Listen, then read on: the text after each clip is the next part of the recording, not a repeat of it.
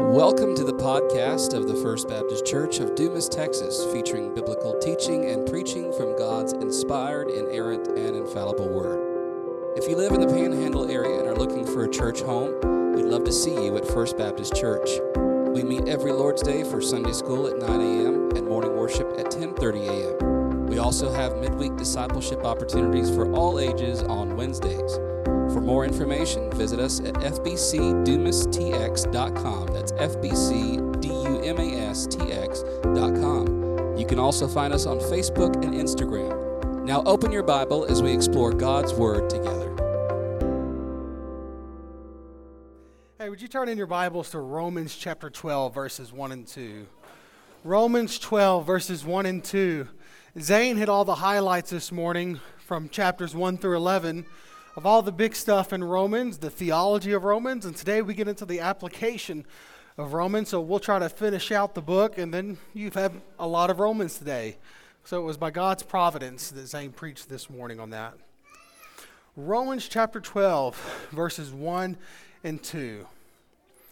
I appeal to you, therefore, brothers, by the mercies of God, to present your bodies as a living sacrifice, holy and acceptable to God, which is your spiritual worship.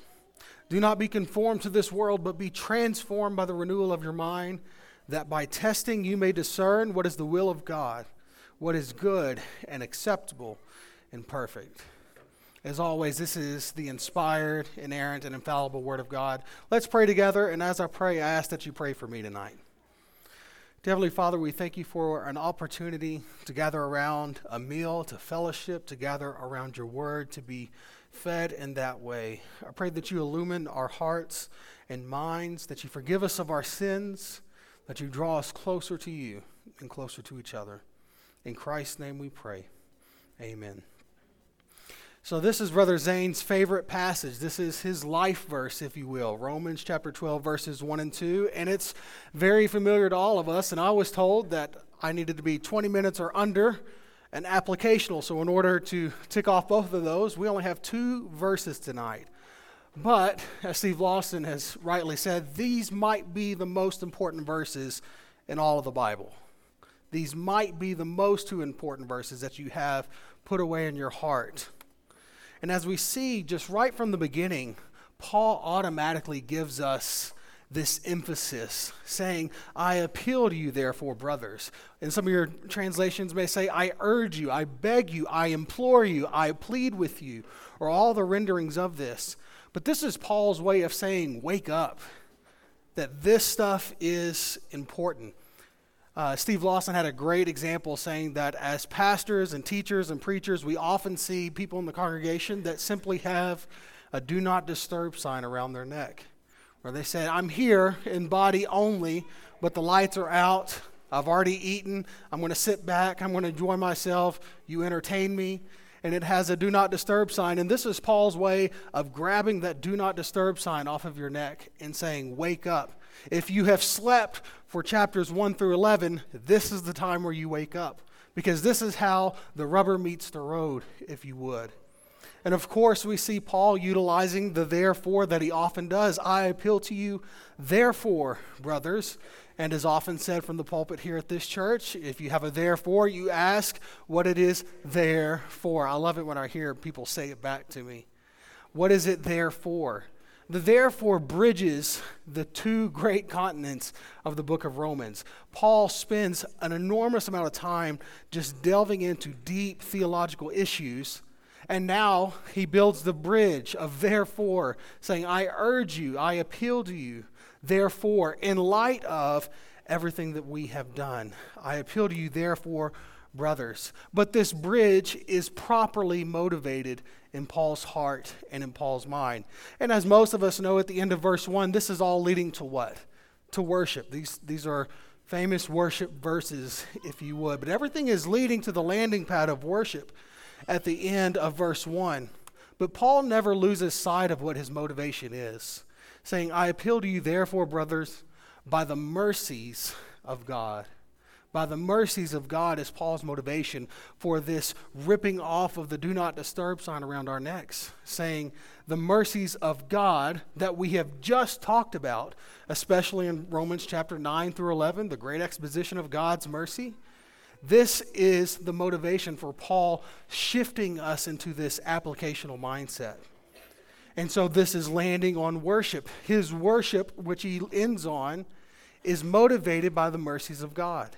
And so, whenever somebody tells me, as a worship pastor, you know, I just didn't, quote unquote, feel the worship service tonight or today or this morning or whenever it was, I just didn't feel that this spoke to me in a certain way.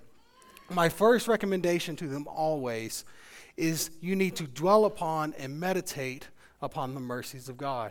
Because this is Paul's motivation as he leads into spiritual worship. His motivation is the mercies of God.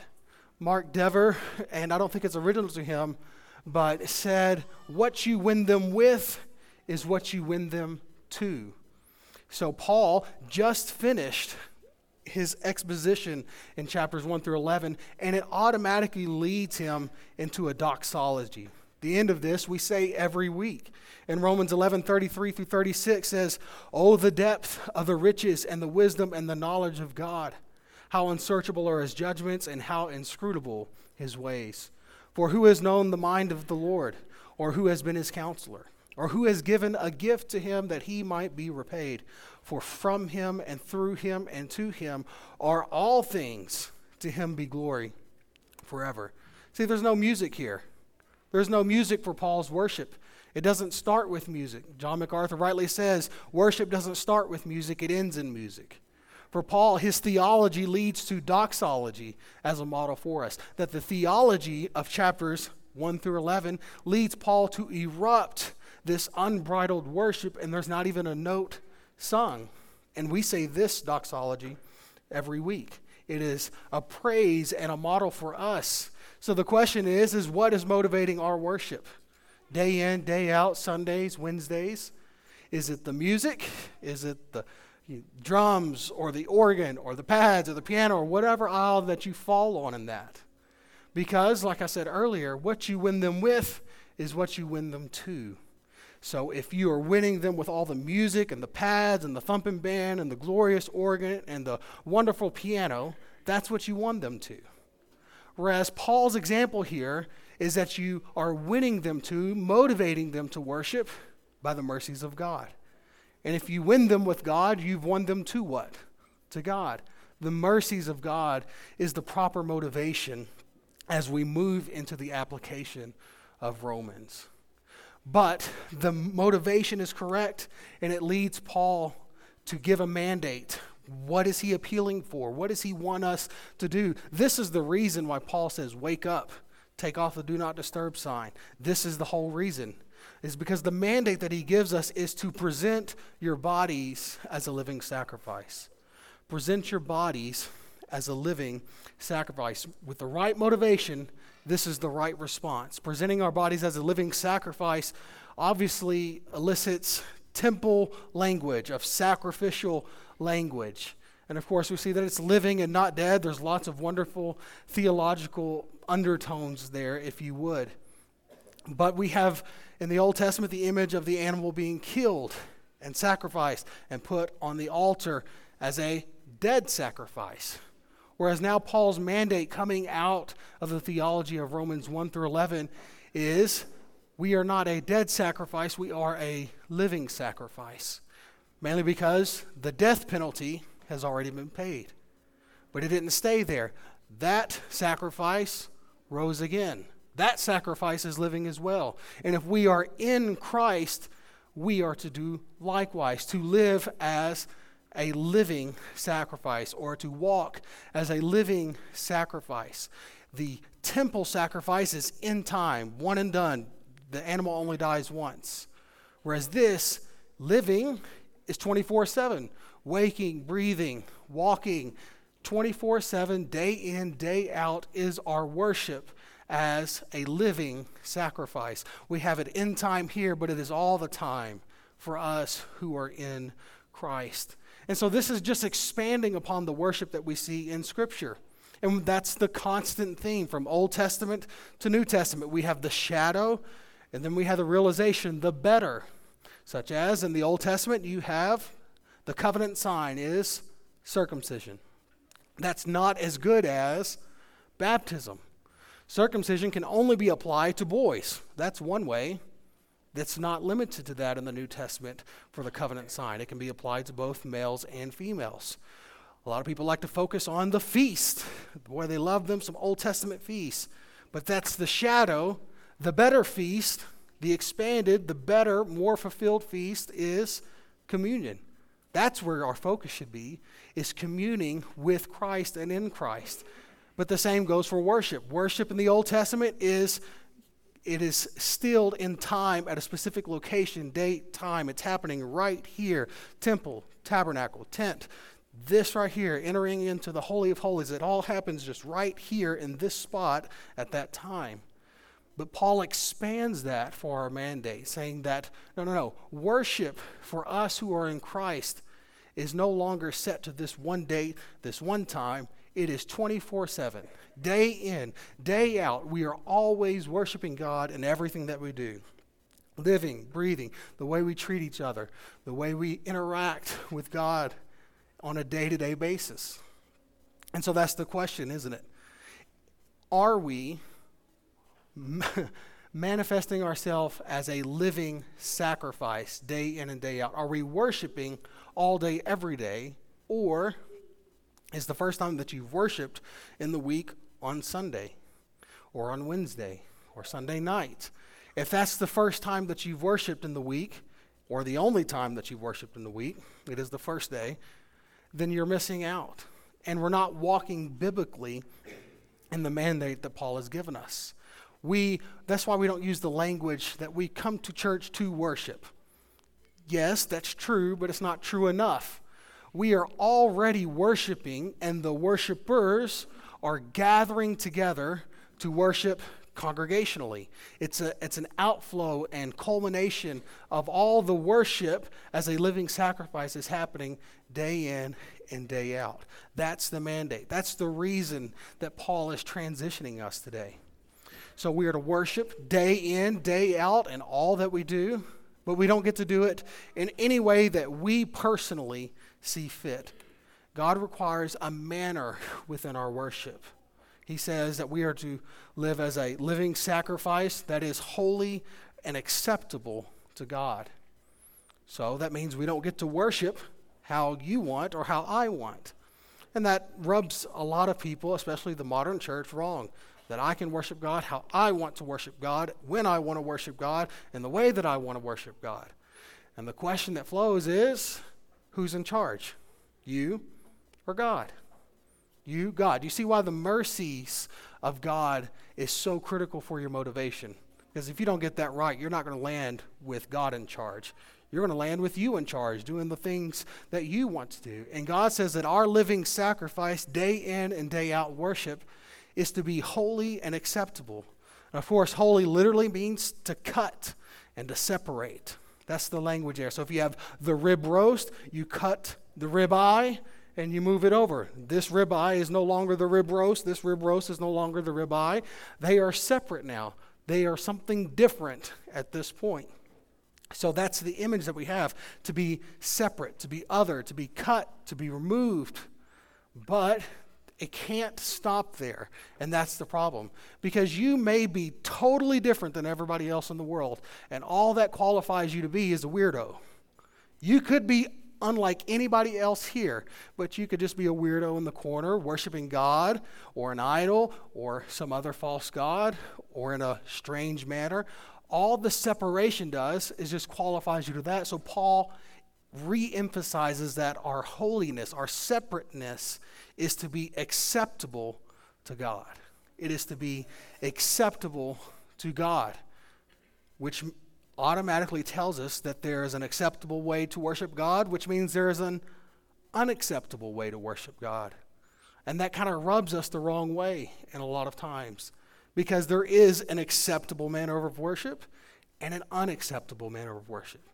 And to walk and live as a living sacrifice, to live upon the altar of life, worshiping God, we must be holy and separate. It's the manner in which we do this. And if we're putting all of this together, eventually it manifests into the landing pad that Paul is emphasizing, which is your spiritual worship. That's, that's where we've been going at this entire time. This that I'm mandating is this, is your spiritual worship. What's interesting about this is the word spiritual worship. A lot of times we think of the word pneuma, which is spirit filled worship, such as in John 4, we have worship in spirit, pneuma, and truth. But here, Paul says, which this, what I'm mandating of you today, is your spiritual worship, and the word is logikos. Logikos. Now look at the first five letters of that word. What does that look like? Anybody brave enough to say? Looks like logic. This is where we get our word logic and logical from. So, if you read it literally, this is your logical worship. Or, I like the way that Moore puts it, is your informed worship. Again, this is coming and all being informed from where the motivation started, which was the theology, the doxology, the motivation, the mercies of God. All of this is informing your actual worship. And so, this is different than just merely an emotional frenzy. So we see this as a constant theme throughout Scripture. Come, let us reason together. Or you are to teach each other in psalms, hymns, and spiritual songs. There's a, there's a mind, logical outflow of that. Or on Mount Carmel, the pagans, boy, they just they cut themselves and they're ripping their clothes. They are in a complete emotional frenzy. Whereas on God's side, his prophet says, well, maybe your God's using the restroom, or maybe he's asleep, laughing at the lack of sense among any of them, that they're doing all of these things in the wrong way to the wrong God. Doesn't make sense. It's not informed, and it's not true spiritual worship. So, where do we get informed from? God's Word, where we have the mercies of God revealed which ma- helps us to manifest and leads us and guides us to manifest true spiritual worship. And Paul just recapitulates this in verse 2. He's already said a lot of this, he's just saying it in a different manner, re emphasizing, just in case you missed it in verse 1, the mind that we see. Saying, Do not be conformed to this world is the negative that he often does, which is the same as the holiness moving away, cutting, separating. Do not be conformed to this world. You're moving away, but of course, the positive side of that, like he did before, is be transformed by the renewal of what? Your mind. So Paul keeps emphasizing this the mercies of God, where we get from God, your logical, informed worship, so that you can be transformed by the renewal of your mind. So there's this heavy mind and I don't want to say mental aspect to it, but it's not less than that, certainly. So we are to be transformed by the renewal of our mind. And this process of being holy and acceptable, not being like the world, I mean, transformed by the renewal of your mind, is just what we call in theological terms sanctification. Brother Zane talked about that uh, quite well this morning, that this is the process of sanctification which obviously begs the question is how do we go about this sanctification process? Yes i understand we, we are to be a living sacrifice and worship in an acceptable manner not just what i want to do. I understand this but how do we do the stuff? How do we walk in sanctification?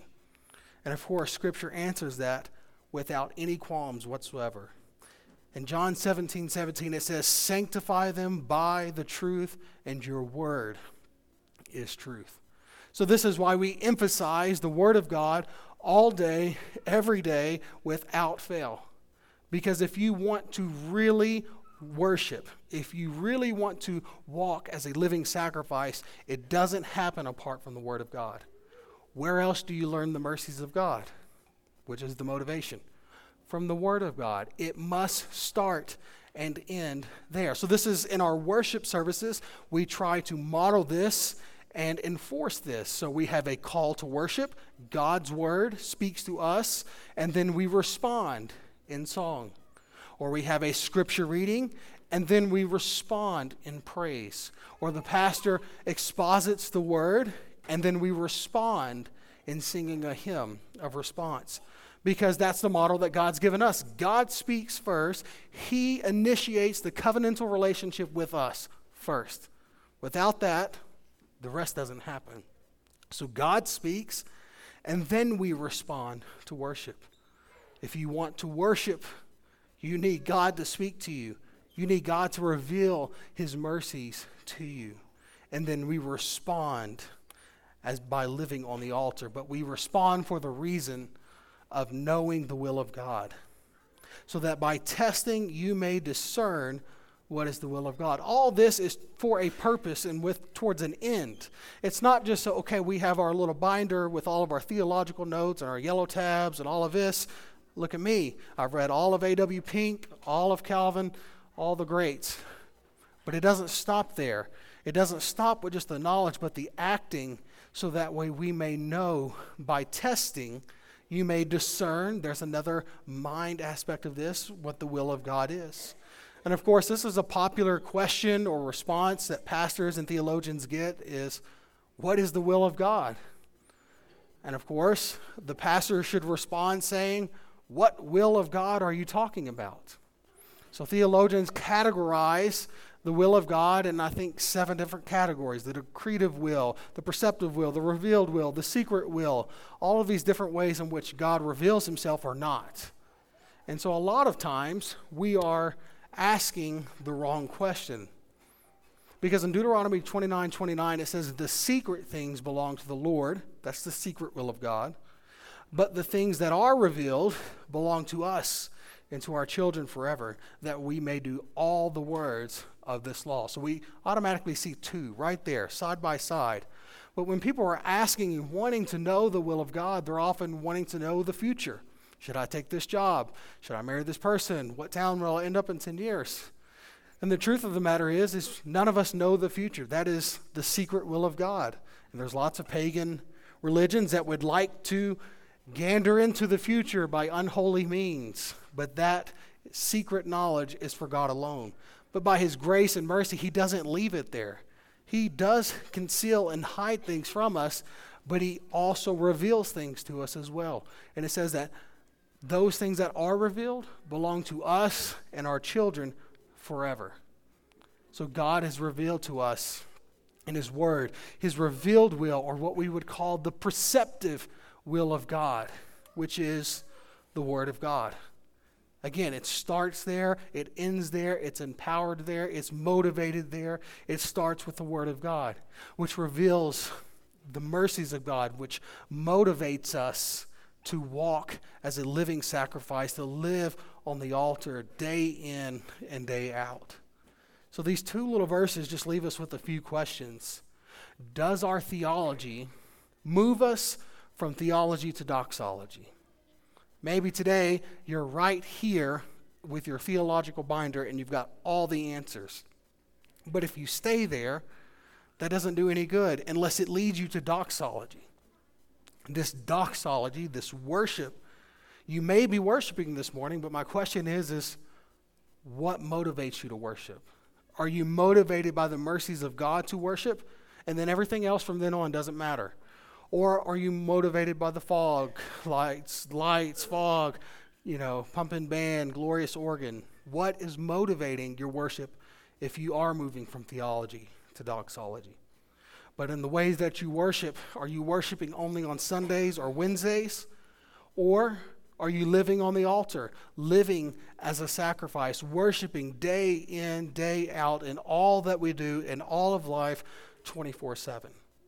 If you're only worshiping on Sundays and Wednesdays, hear me today. You need to worship every day, all day, in all things that you do for the glory of God. But maybe you are worshiping all day, every day, and you're bringing this worship to church on Sundays. My question is is it an acceptable manner? Is it a holy and acceptable manner of worship? Or have we decided that I'm going to worship God how I want to worship, in the way, in the time, in the manner that I want to worship, instead of what is dictated by His Word? And if you are, then obviously this is manifesting itself as worship But is your worship continuing to be informed by the word so that you may know the will of God? If not, that's where we take you to again.